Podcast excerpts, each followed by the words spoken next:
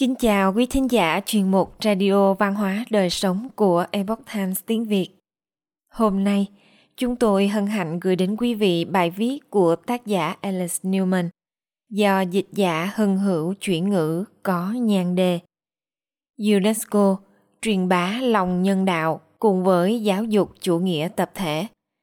Đây là phần chính trong loạt bài nghiên cứu nguồn gốc của nền giáo dục công lập ở Hoa Kỳ. Mời quý vị cùng lắng nghe. Ngoại trừ những người theo chủ nghĩa xã hội quốc gia của Adolf Hitler, những người theo chủ nghĩa xã hội và cộng sản trong suốt thế kỷ qua đều khẳng định rằng chủ nghĩa xã hội trên toàn hành tinh là cần thiết. Tất cả họ đều đồng ý rằng vũ khí chính trong kho của mình là sự tuyên truyền của chính phủ dưới danh nghĩa giáo dục. Từ những bạo chúa ở Moscow và Bắc Kinh cho đến quốc tế xã hội chủ nghĩa khét tiếng.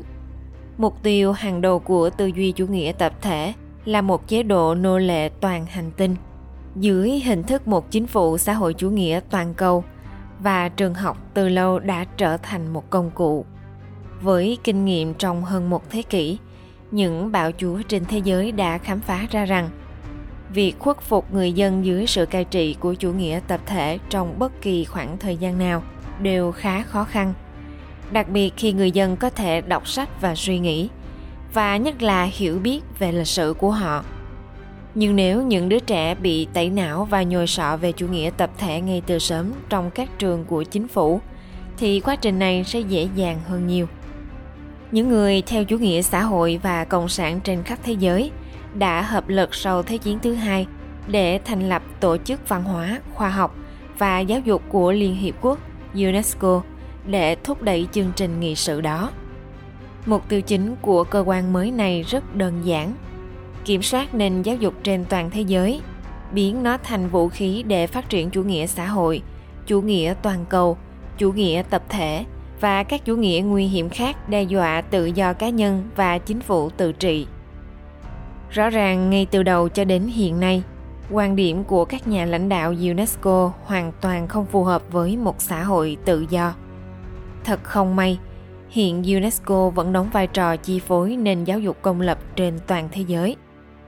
Được thành lập vào năm 1945, dưới chiêu bài chấm dứt chiến tranh bằng cách xây dựng sự bảo vệ hòa bình trong tâm trí con người thông qua giáo dục UNESCO đã nỗ lực giành quyền kiểm soát các trường công ngay từ đầu.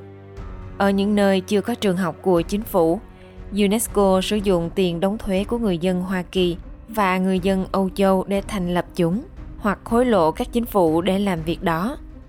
Và ở mọi bước trong quá trình đó, những trung tâm truyền bá được tuyên truyền như các tổ chức giáo dục này đã hoạt động một cách bất lương để tẩy não trẻ em theo chủ nghĩa tập thể và chủ nghĩa toàn cầu. Hồ sơ hoạt động của tổ chức giáo dục toàn cầu này đã rõ ràng. Trên thực tế, những người cộng sản, chủ nghĩa xã hội, lập dị, toàn trị và những người có âm mưu lật đổ đã chi phối nó. Đến nỗi Tổng thống Ronald Reagan đã ra lệnh rút Hoa Kỳ ra khỏi UNESCO vào năm 1983.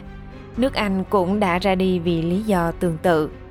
Sau một vài cuộc cải cách, chính phủ Hoa Kỳ đã tham gia trở lại vào năm 2002.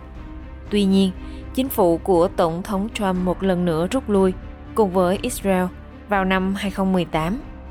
Khi thông báo Hoa Kỳ rời khỏi UNESCO, chính phủ Reagan đã tuyên bố thẳng thừng về các vấn đề của nó. Phát biểu tại một cuộc họp báo, phát ngôn viên Bộ Ngoại giao Ellen Romber cho biết UNESCO thể hiện thái độ thù địch đối với các thể chế cơ bản của một xã hội tự do, đặc biệt là thị trường tự do và báo chí tự do. Thật vậy, nó đã thúc đẩy chủ nghĩa cộng sản, chủ nghĩa nhân văn và thậm chí là cơ chế cấp phép toàn cầu cho các nhà báo. Ông Rumber cũng lưu ý rằng về hình thức, nó đã chính trị hóa hầu hết các lĩnh vực mà nó có liên quan – nhưng điều đó không có gì đáng ngạc nhiên với những người đã để mắt đến vấn đề này. Được thành lập bởi những kẻ theo chủ nghĩa toàn cầu cực đoan. Tổng giám đốc đầu tiên của unesco julian huxley từng là thư ký điều hành ủy ban trụ bị của nó và là một người sùng bái chủ nghĩa tập thể trong suốt nhiệm kỳ của mình giống như john dewey cha đẻ của hệ thống giáo dục công lập Hoa Kỳ, Huxley cũng là một nhà nhân văn. Ông ta tận tâm đến mức đã giữ ghế chủ tịch đầu tiên của Hiệp hội Nhân văn Anh Quốc và làm việc thúc đẩy những ý tưởng này cùng với Dewey. Người có tuyên ngôn nhân văn về cơ bản là chủ nghĩa xã hội và chủ nghĩa cộng sản ngụy trang như một tôn giáo. Theo ghi chép khá đầy đủ trong cuốn sách Tự do trên bàn lễ, cuộc thập tự chinh của Liên Hiệp Quốc chống lại Chúa và gia đình của William Norman Creek. Huxley cũng đã nhanh chóng lọt vào hàng ngũ những người theo chủ nghĩa cộng sản và chủ nghĩa xã hội của UNESCO. Ví dụ, người đứng đầu Bộ Giáo dục của Liên Xô từng là giám đốc bộ phận giáo dục trung học của UNESCO. Xu hướng đó vẫn tiếp tục cho đến ngày nay. Với vô số thành viên mang quân hàm của Đảng Cộng sản và Đảng Xã hội Chủ nghĩa, đang tiến hành cơ quan quyền lực toàn cầu theo đúng nghĩa đen. Thậm chí nhiều người Hoa Kỳ từng làm việc dưới thời Huxley tại UNESCO cũng là những người cộng sản. Theo lời chứng nhận của Chủ tịch International Organization Employees Loyalty Board là Pierre Serradi, người chịu trách nhiệm ngăn chặn sự xâm nhập của Cộng sản trong các phái đoàn Hoa Kỳ. UNESCO có một nhóm công dân Hoa Kỳ làm việc ở đó. Những người đặt lợi ích của Cộng sản và hệ tư tưởng Cộng sản lên trên đất nước của mình. Năm 1956, Ủy ban Tư pháp Thượng viện kết luận rằng UNESCO là tồi tệ nhất từ trước đến nay – theo quan điểm của những công dân Hoa Kỳ không trung thành và lật đổ trong các tổ chức toàn cầu. Đó là vì Cộng sản đã nhận ra tầm quan trọng của việc vũ khí hóa nền giáo dục. Giống như Hitler và những kẻ mang di theo chủ nghĩa xã hội quốc gia của ông ta, Huxley cũng là một người nhiệt thành ủng hộ thuyết ưu sinh, ý tưởng cải thiện nhân loại bằng cách loại bỏ những thứ không mong muốn khỏi nguồn gen chủng tộc Huxley rất say mê việc lai tạo ra những con người vượt trội về mặt di truyền và loại bỏ những thứ thoái hóa, những thứ mà ông ta đã đúc rút qua nhiều lần cải thiện chất lượng vật nuôi, đến mức ông ta đã thực sự dẫn dắt Hiệp hội ưu sinh Anh thực hiện. Trước khi thành lập UNESCO, ông là phó chủ tịch của nhóm thuyết ưu sinh. Sau nhiệm kỳ tại UNESCO, ông trở thành chủ tịch của tổ chức ưu sinh.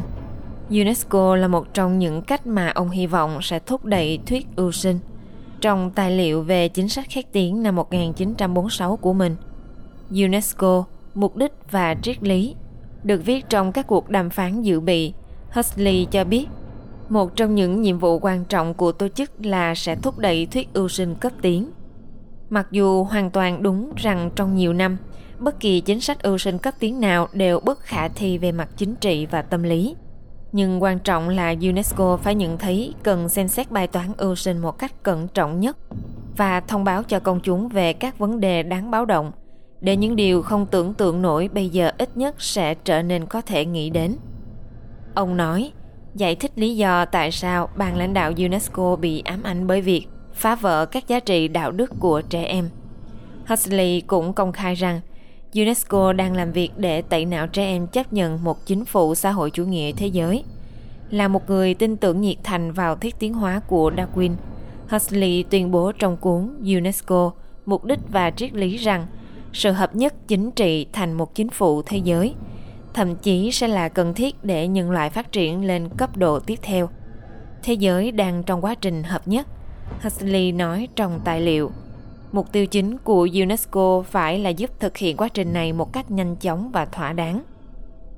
Chỉ vài năm sau khi thành lập, UNESCO đã tung ra những tuyên truyền nhằm phá hoại quyền tự do cá nhân, gia đình và quốc gia dân tộc trong tâm trí trẻ em.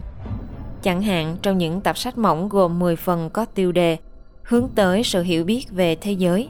Cơ quan giáo dục của Liên Hiệp Quốc đã kêu gọi sử dụng các trường học để thúc đẩy khái niệm quyền công dân thế giới để thực hiện điều đó, các trường học sẽ phải chống lại thái độ của gia đình về mọi thứ, từ chủ nghĩa dân tộc, lòng yêu nước đến niềm tin tôn giáo, về bản chất của tội lỗi và hiện thực.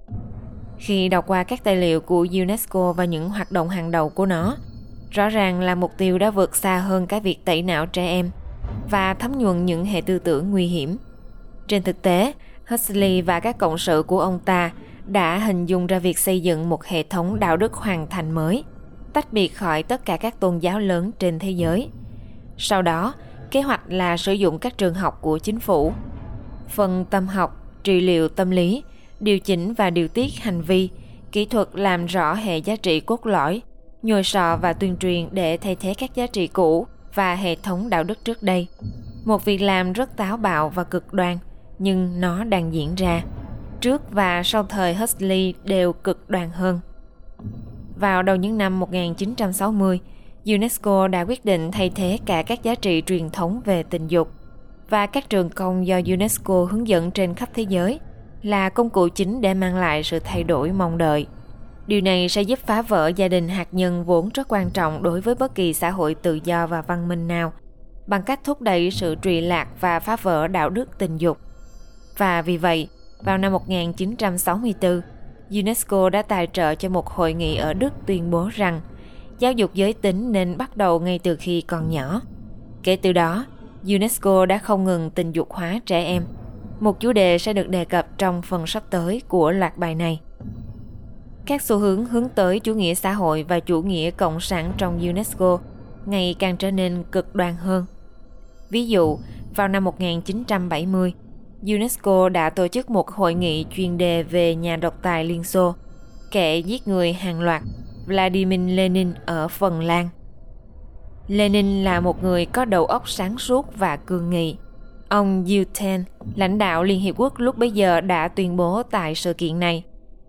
Những lý tưởng của ông ấy về hòa bình và sự chung sống hòa bình giữa các quốc gia là phù hợp với mục tiêu của Hiến chương Liên Hiệp Quốc. Rõ ràng không ai tại hội nghị phản đối ý kiến cho rằng Lenin, một trong những kẻ giết người hàng loạt tàn ác nhất hành tinh, đã có cùng hệ giá trị giống như Liên Hiệp Quốc và tổ chức giáo dục của nó. Mối quan hệ của UNESCO đối với các nhà lãnh đạo xã hội chủ nghĩa và cộng sản vẫn tiếp tục cho đến ngày nay. Hiện tại, thành viên Đảng Xã hội Chủ nghĩa Pháp Auré Azoulay, người từng khoe khoang rằng bà lớn lên trong một gia đình cánh tả cấp tiến, đang dẫn đầu tổ chức này. Trước đó, bà từng là Bộ trưởng Văn hóa trong chính phủ của cựu Tổng thống Pháp Vincent Hollande. Tất nhiên, Hollande cũng là một thành viên của Đảng Xã hội Chủ nghĩa Pháp, mà bản thân nó cũng là thành viên của Quốc tế Xã hội Chủ nghĩa, liên minh toàn cầu hàng đầu của các đảng Marxist, xã hội chủ nghĩa và cộng sản. Trong đó có nhiều kẻ tay đã nhú máu của hàng loạt người vô tội.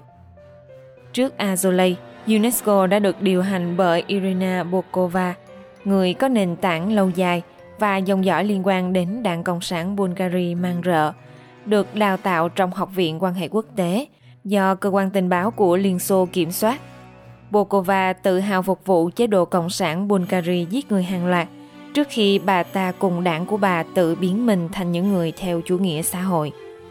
Bà đã hy vọng người của Cộng sản Trung Quốc là ông Xi Ten sẽ tiếp quản chức vụ này sau khi bà rời đi. Nhưng nó đã bị cản trở bởi một cơn bão truyền thông dữ dội từ các quốc gia phương Tây. Không có gì đáng ngạc nhiên khi xem xét lịch sử của UNESCO. Trên thực tế, những người theo chủ nghĩa xã hội và những người lật đổ ở Hoa Kỳ góp phần tạo ra cơ quan toàn cầu như đã giải thích trong phần 8. Hiệp hội Giáo dục Quốc gia NEA là tổ chức then chốt. Thật vậy, NEA bị những người theo chủ nghĩa xã hội và chủ nghĩa tập thể thống trị trong ít nhất một thế kỷ và công khai thúc đẩy việc thành lập một hội đồng giáo dục hành tinh trong các ấn phẩm của mình với mục tiêu tạo ra thứ mà họ mô tả là chính phủ thế giới. Tổ chức thế giới có thể có bốn nhánh mà trên thực tế đã chứng minh là không thể thiếu. Cơ quan lập pháp, tư pháp, hành pháp và giáo dục. Giám đốc tạp chí NEA Joy Elmer Morgan đã viết trong một bài xã luận vào tháng 12 năm 1942 với tiêu đề Các dân tộc thống nhất trên thế giới để giữ hòa bình, bảo đảm công lý và cơ hội. Chúng ta cần một số cơ quan quản lý thế giới như lực lượng cảnh sát, một hội đồng giáo dục và nhiều hơn nữa. Morgan cũng kêu gọi chính phủ toàn cầu tạo ra một loại tiền tệ thế giới, một loại lịch mới để thay thế lịch Thiên Chúa giáo – một ngôn ngữ cơ bản, một hội đồng y tế, một hội đồng lập kế hoạch, một ủy ban phát thanh truyền hình, một hội đồng quản trị để giám sát các vấn đề kinh tế, vân vân. Nếu điều đó nghe giống như một công thức cho chủ nghĩa cộng sản và chế độ độc tài, thì nó chính là như vậy. Trong 3 năm tiếp theo, tạp chí NEA tràn ngập thông tin tuyên truyền, ủng hộ Hội đồng Giáo dục Toàn cầu và chỉ vài năm ngắn ngủi sau lời kêu gọi của Morgan về một tổ chức như vậy, với sự hỗ trợ đắc lực từ NEA và các đồng minh quốc tế, UNESCO đã ra đời để phục vụ mục đích đó, tự đóng tro tàn thất bại của Liên đoàn các quốc gia. Từ những thành tựu đạt được đối với chính phủ thế giới khi hỗ trợ Liên Hiệp Quốc và UNESCO, nghề dạy học có tổ chức sẽ mang đến hy vọng và sự hài lòng. Morgan nhấn mạnh vào tháng 12 năm 1946 trên tạp chí NEA, kỷ niệm sự thành công của công đoàn. Trước quần chúng, chúng ta phải giữ vững những lý tưởng và nguyên tắc của chính quyền thế giới cho đến khi thực tiễn có thể bắt kịp những lý tưởng đó. Theo nghĩa đen, UNESCO được thành lập để tạo thuận tiện cho sự xuất hiện của một hệ thống toàn cầu theo chủ nghĩa tập thể và các nhà lãnh đạo của nó đã công khai mục đích này. Quyết định rời UNESCO của ông Trump là hữu ích, nhưng mối nguy hiểm từ cơ quan lật đổ này và bản thân Liên Hiệp Quốc vẫn còn rất to lớn, đặc biệt là khi nói đến giáo dục. Các xuất tù của nó hiện có thể được tìm thấy trong các trường học khắp Hoa Kỳ và trên thế giới. Nếu tự do vẫn còn tồn tại, thì bắt buộc người dân Hoa Kỳ phải hiểu rõ âm mưu nguy hiểm của cơ quan giáo dục thuộc Liên Hiệp Quốc này. Quý thính giả thân mến, chuyên mục Radio Văn hóa Đời Sống của Epoch Times tiếng Việt đến đây là hết. Để đọc các bài viết khác của chúng tôi, quý vị có thể truy cập vào trang web epochtimesviet.com. Cảm ơn quý vị đã lắng nghe, quan tâm và đăng ký kênh. Xin chào tạm biệt và hẹn gặp lại quý vị trong chương trình lần sau. Kính chúc mọi điều bình an và tốt lành đến quý vị cùng người thân.